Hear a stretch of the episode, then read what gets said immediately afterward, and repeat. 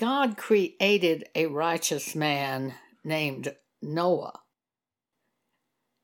The other people were wicked in the sight of God, so God said, I will destroy them.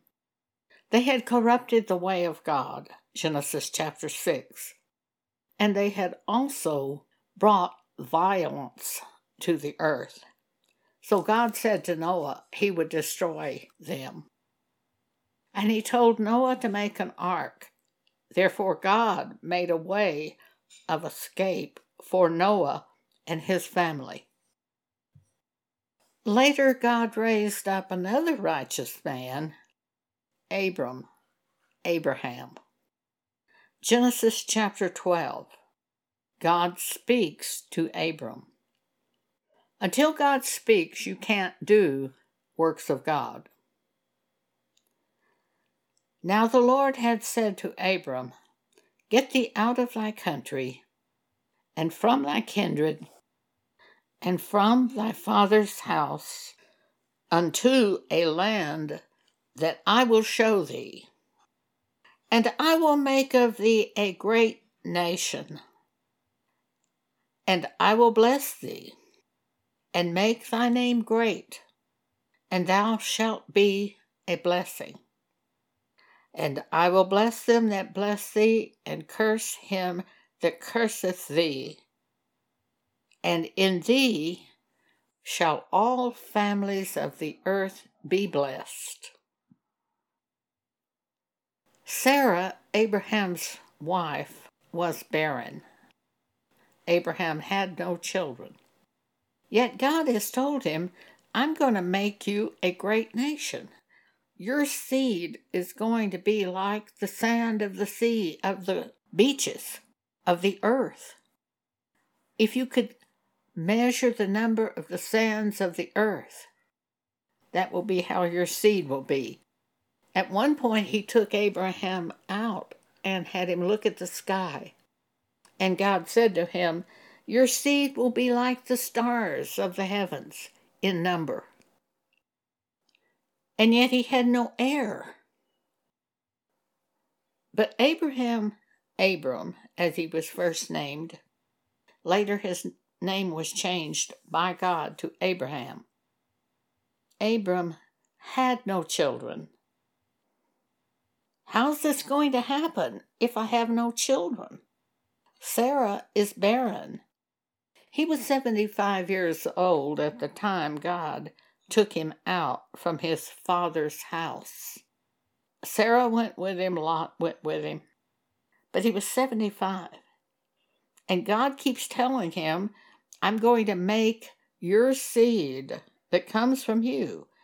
They're going to be as the sand of the, of the beaches of the earth. They are going to be like the sand of the earth. They are going to be like the stars in the sky, and yet he has no heirs. But God spoke this to him multiple times. 25 years is going to pass before Abram has this child of the promise. He's a hundred when the child is born. Sarah is 90 at the time the child is born. Nothing is impossible with God when He says He's going to do something. So, whatever God has said to you, He will do it. Hold on to this thing about Abraham. It didn't happen immediately for Abraham.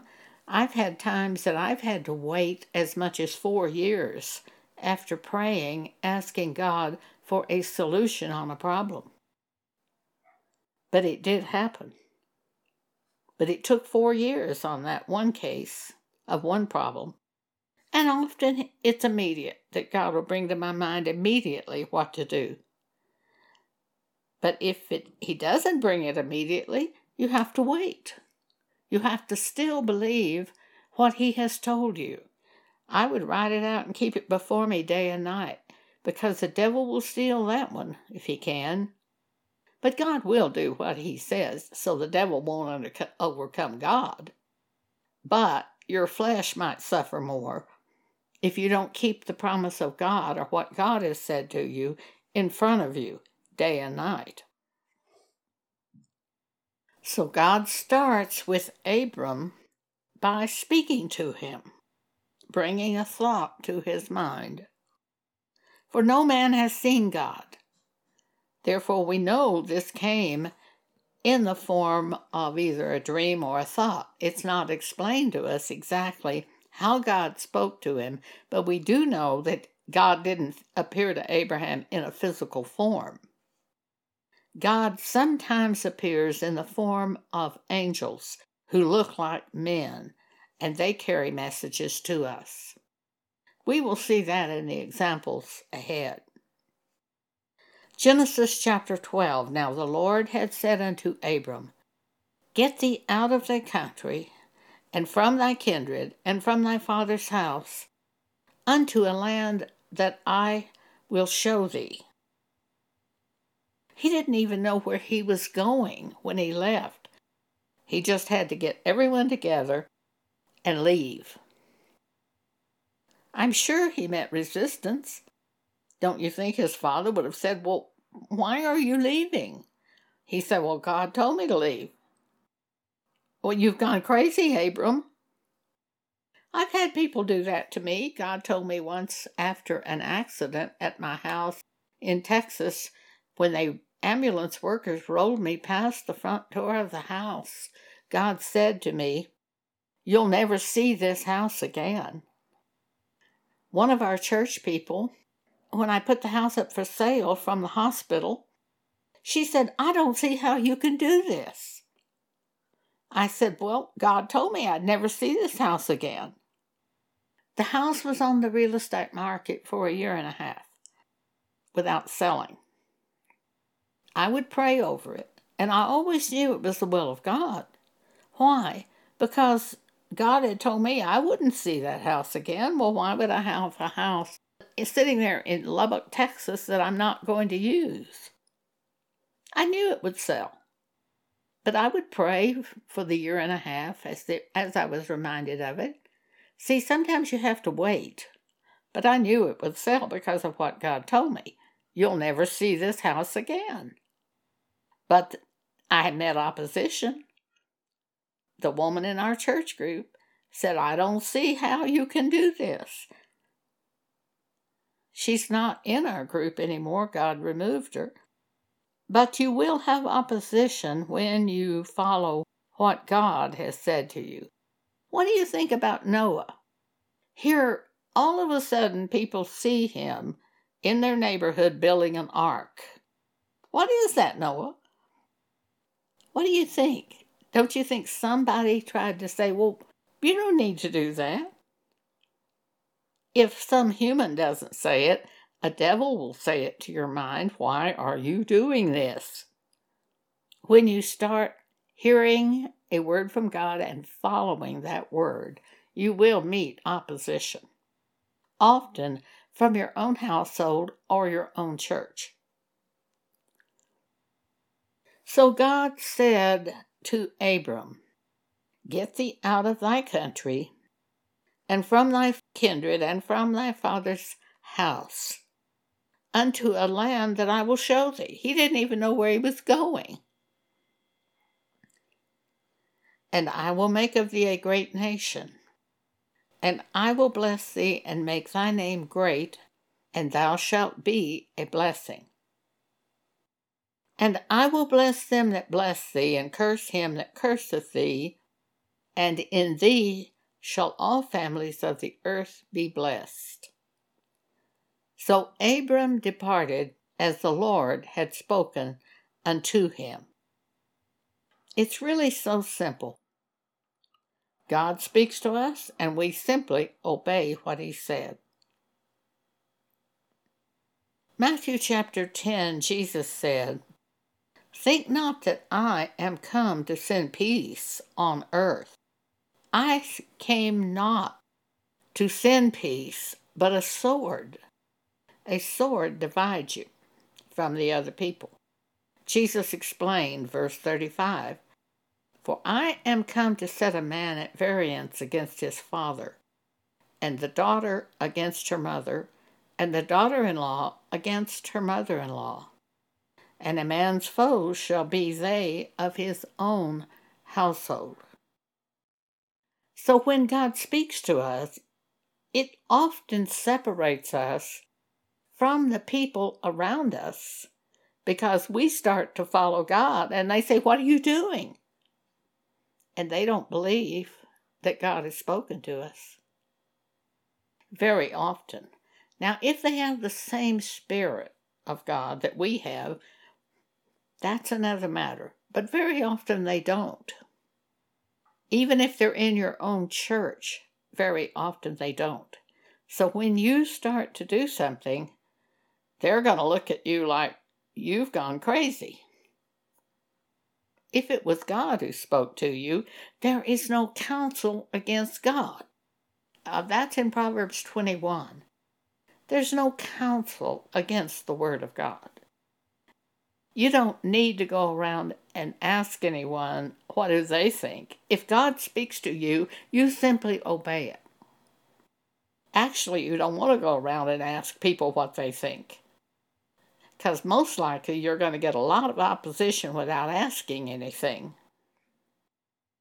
There is a secular saying that you don't really need any plans if you start to build a house. Just start to build it, and your neighbors will tell you what you should do. That's just a secular saying. But often, often, when we follow God, when we hear a word from God, we're going to meet opposition from our own friends and neighbors and church and families. My cousin, who's a Church of Christ member, tried to keep me from doing the work of God that He had called me to do. She tried to keep me from doing that up until the time she was 97 years old. And I resisted her, but I prayed for her soul. God gave me a dream about her after she was 97. And I think He showed me she finally understood that I was doing the work of God. I certainly hope so, because her soul sort of depends on this. So Jesus says, Think not that I'm come to send peace on earth. I came not to send peace, but a sword. For I am come to set a man at variance against his father, and the daughter against her mother, and the daughter in law against the mother in law. And a man's foes shall be they of his own household. He that loveth father or mother more than me is not worthy of me. He that loveth son or daughter more than me is not worthy of me. And he that taketh not his cross and followeth after me is not worthy of me. He that findeth his life shall lose it, and he that loseth his life for my sake shall find it. The word comes to us, and it is like a sword dividing us from those who do not have that word.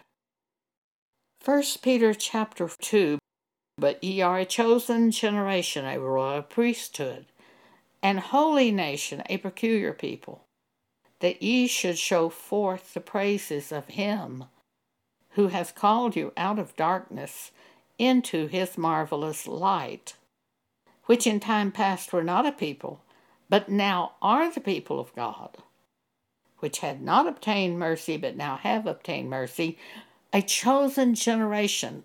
It's not that we choose God, He chooses us. And He reveals Himself to us. Once we were a part of the world, but now we are as strangers and pilgrims upon this earth after we are born again. Verse 11 Peter says, Dearly beloved, I beseech you, as strangers and pilgrims, abstain from fleshly lust, which war against the soul, having your conversation honest among the Gentiles, that whereas they speak against you as evildoers, they may by your good works, which they shall behold, glorify God in the day of visitation, in the day of judgment.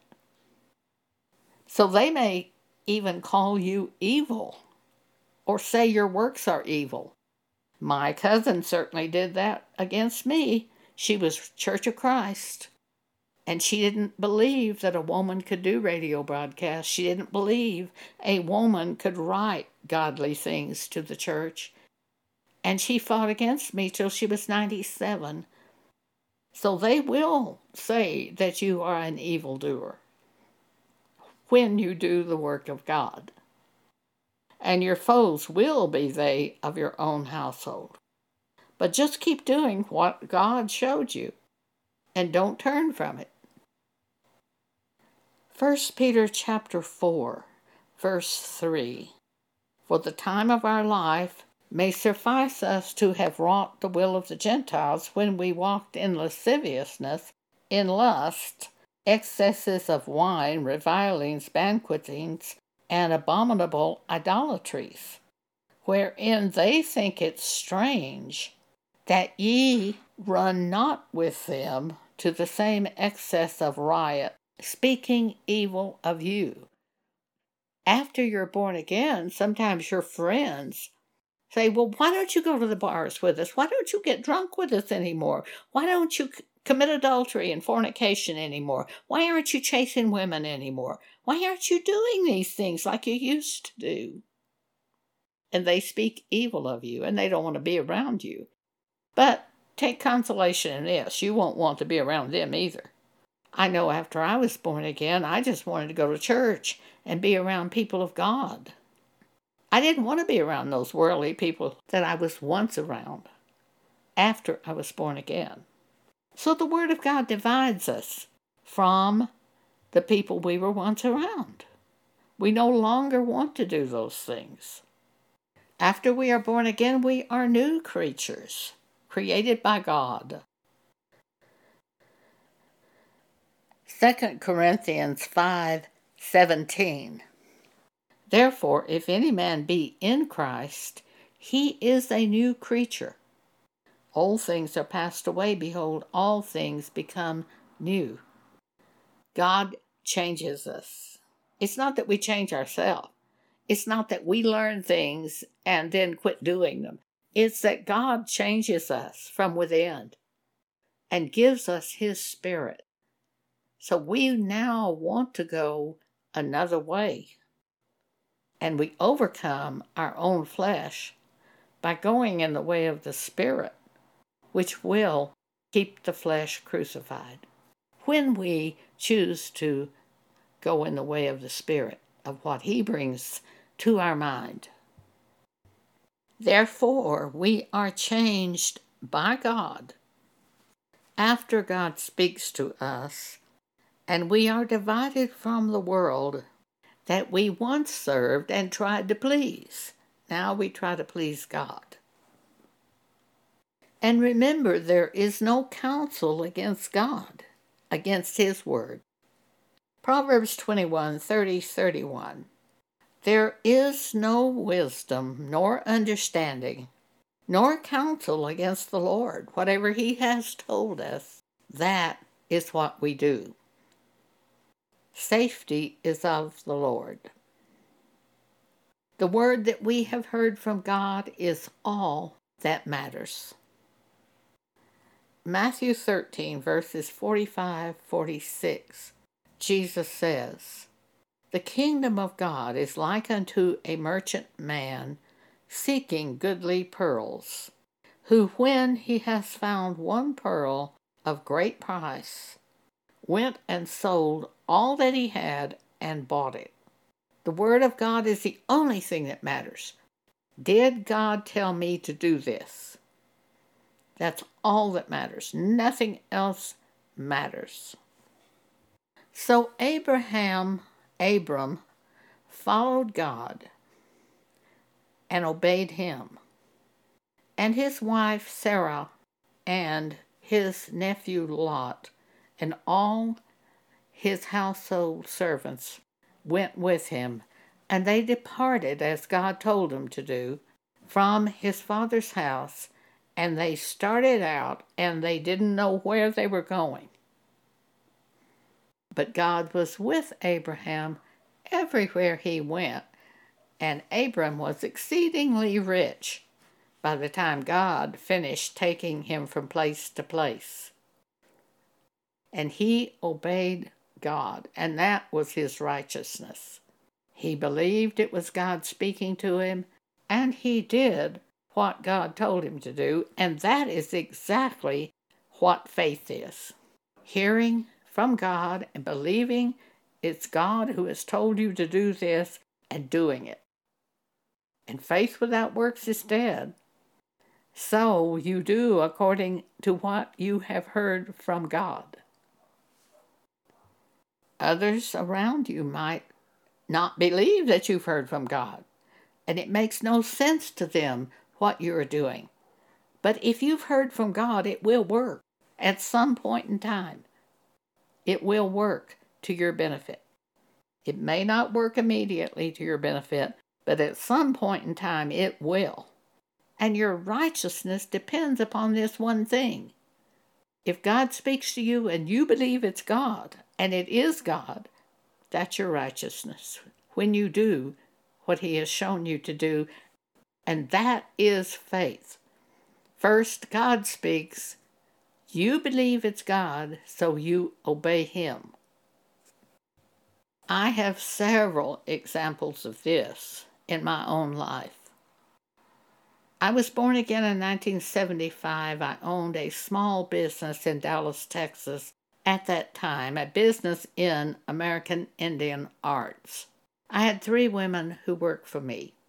A woman came into our shop one time and wanted a refund on a book she had bought on the subject of turquoise. We're not a library or bookstore. We didn't give refunds on books. An incident occurred over that book. She took me to court over it. God said to me two words Don't testify. I believed it was God. I was a new Christian, but I believed those words were God. And because I believed they were God, that's what I was going to do. Don't testify. It didn't even occur to me that people were going to get angry with me. I contacted my lawyer and I said, You might not want to represent me in this case because I'm a Christian now and I believe God has told me don't testify in this court trial. My lawyer said, No, I'll represent you. He said, If you would testify, I know we would win. But if you don't testify, I still think we will win because Flo's testimony will be strong enough, I think, that we can win the case with her testimony. Flo worked for me. She witnessed the incident that happened. When she found out I wasn't going to testify, she became very angry with me. I didn't anticipate that. I was simply trying to obey God. But while I believed it was God, that doesn't mean they're going to believe it's God speaking. Flo was very angry, and she said to me, Now that you're not testifying, the burden is all on me. I said, Well, what can I do? I believe God has told me not, don't testify. That did not help her anger at all. The man I was dating at the time said, Joan, you are not doing this girl any good by not testifying. And I said, Well, I'm not trying to do her any good. I'm trying to obey what I believe to have been God speaking to me. And he said, Don't testify. That was my only goal to try to obey God. We got into the court case, and Flo testified, and my lawyer said her testimony wasn't very strong. It wasn't as good as I thought it would be. But if you will testify, we will win this case. I said, Well, I'll see. And I went into the ladies' room and I said to God, What do you want me to do? And I heard, Don't testify. So I went into the courtroom, and my lawyer, from his position in the room, looked at me as I entered the door, and I just shook my head no. After that, he didn't ask me any more. At one point, the case was going so badly, I said to God, I hope you know what you're doing. We're going to lose this case. But we didn't lose. We won the case, and I did not testify. And that's what the Word of God is like. When you hear it and you believe it's God speaking to you, you have no choice. You do it. But you will most likely encounter opposition to what you're doing, and your foes will be they of your own household, and maybe your own church group, and your friends, and your family. But you do the Word of God that you believe is God speaking. You do it because you believe it's God, and that is faith. That's the same as the faith Abraham had when he left his father's land after God spoke to him. He believed it was God, he simply did what he heard to do. Thank you for allowing me to speak with you today.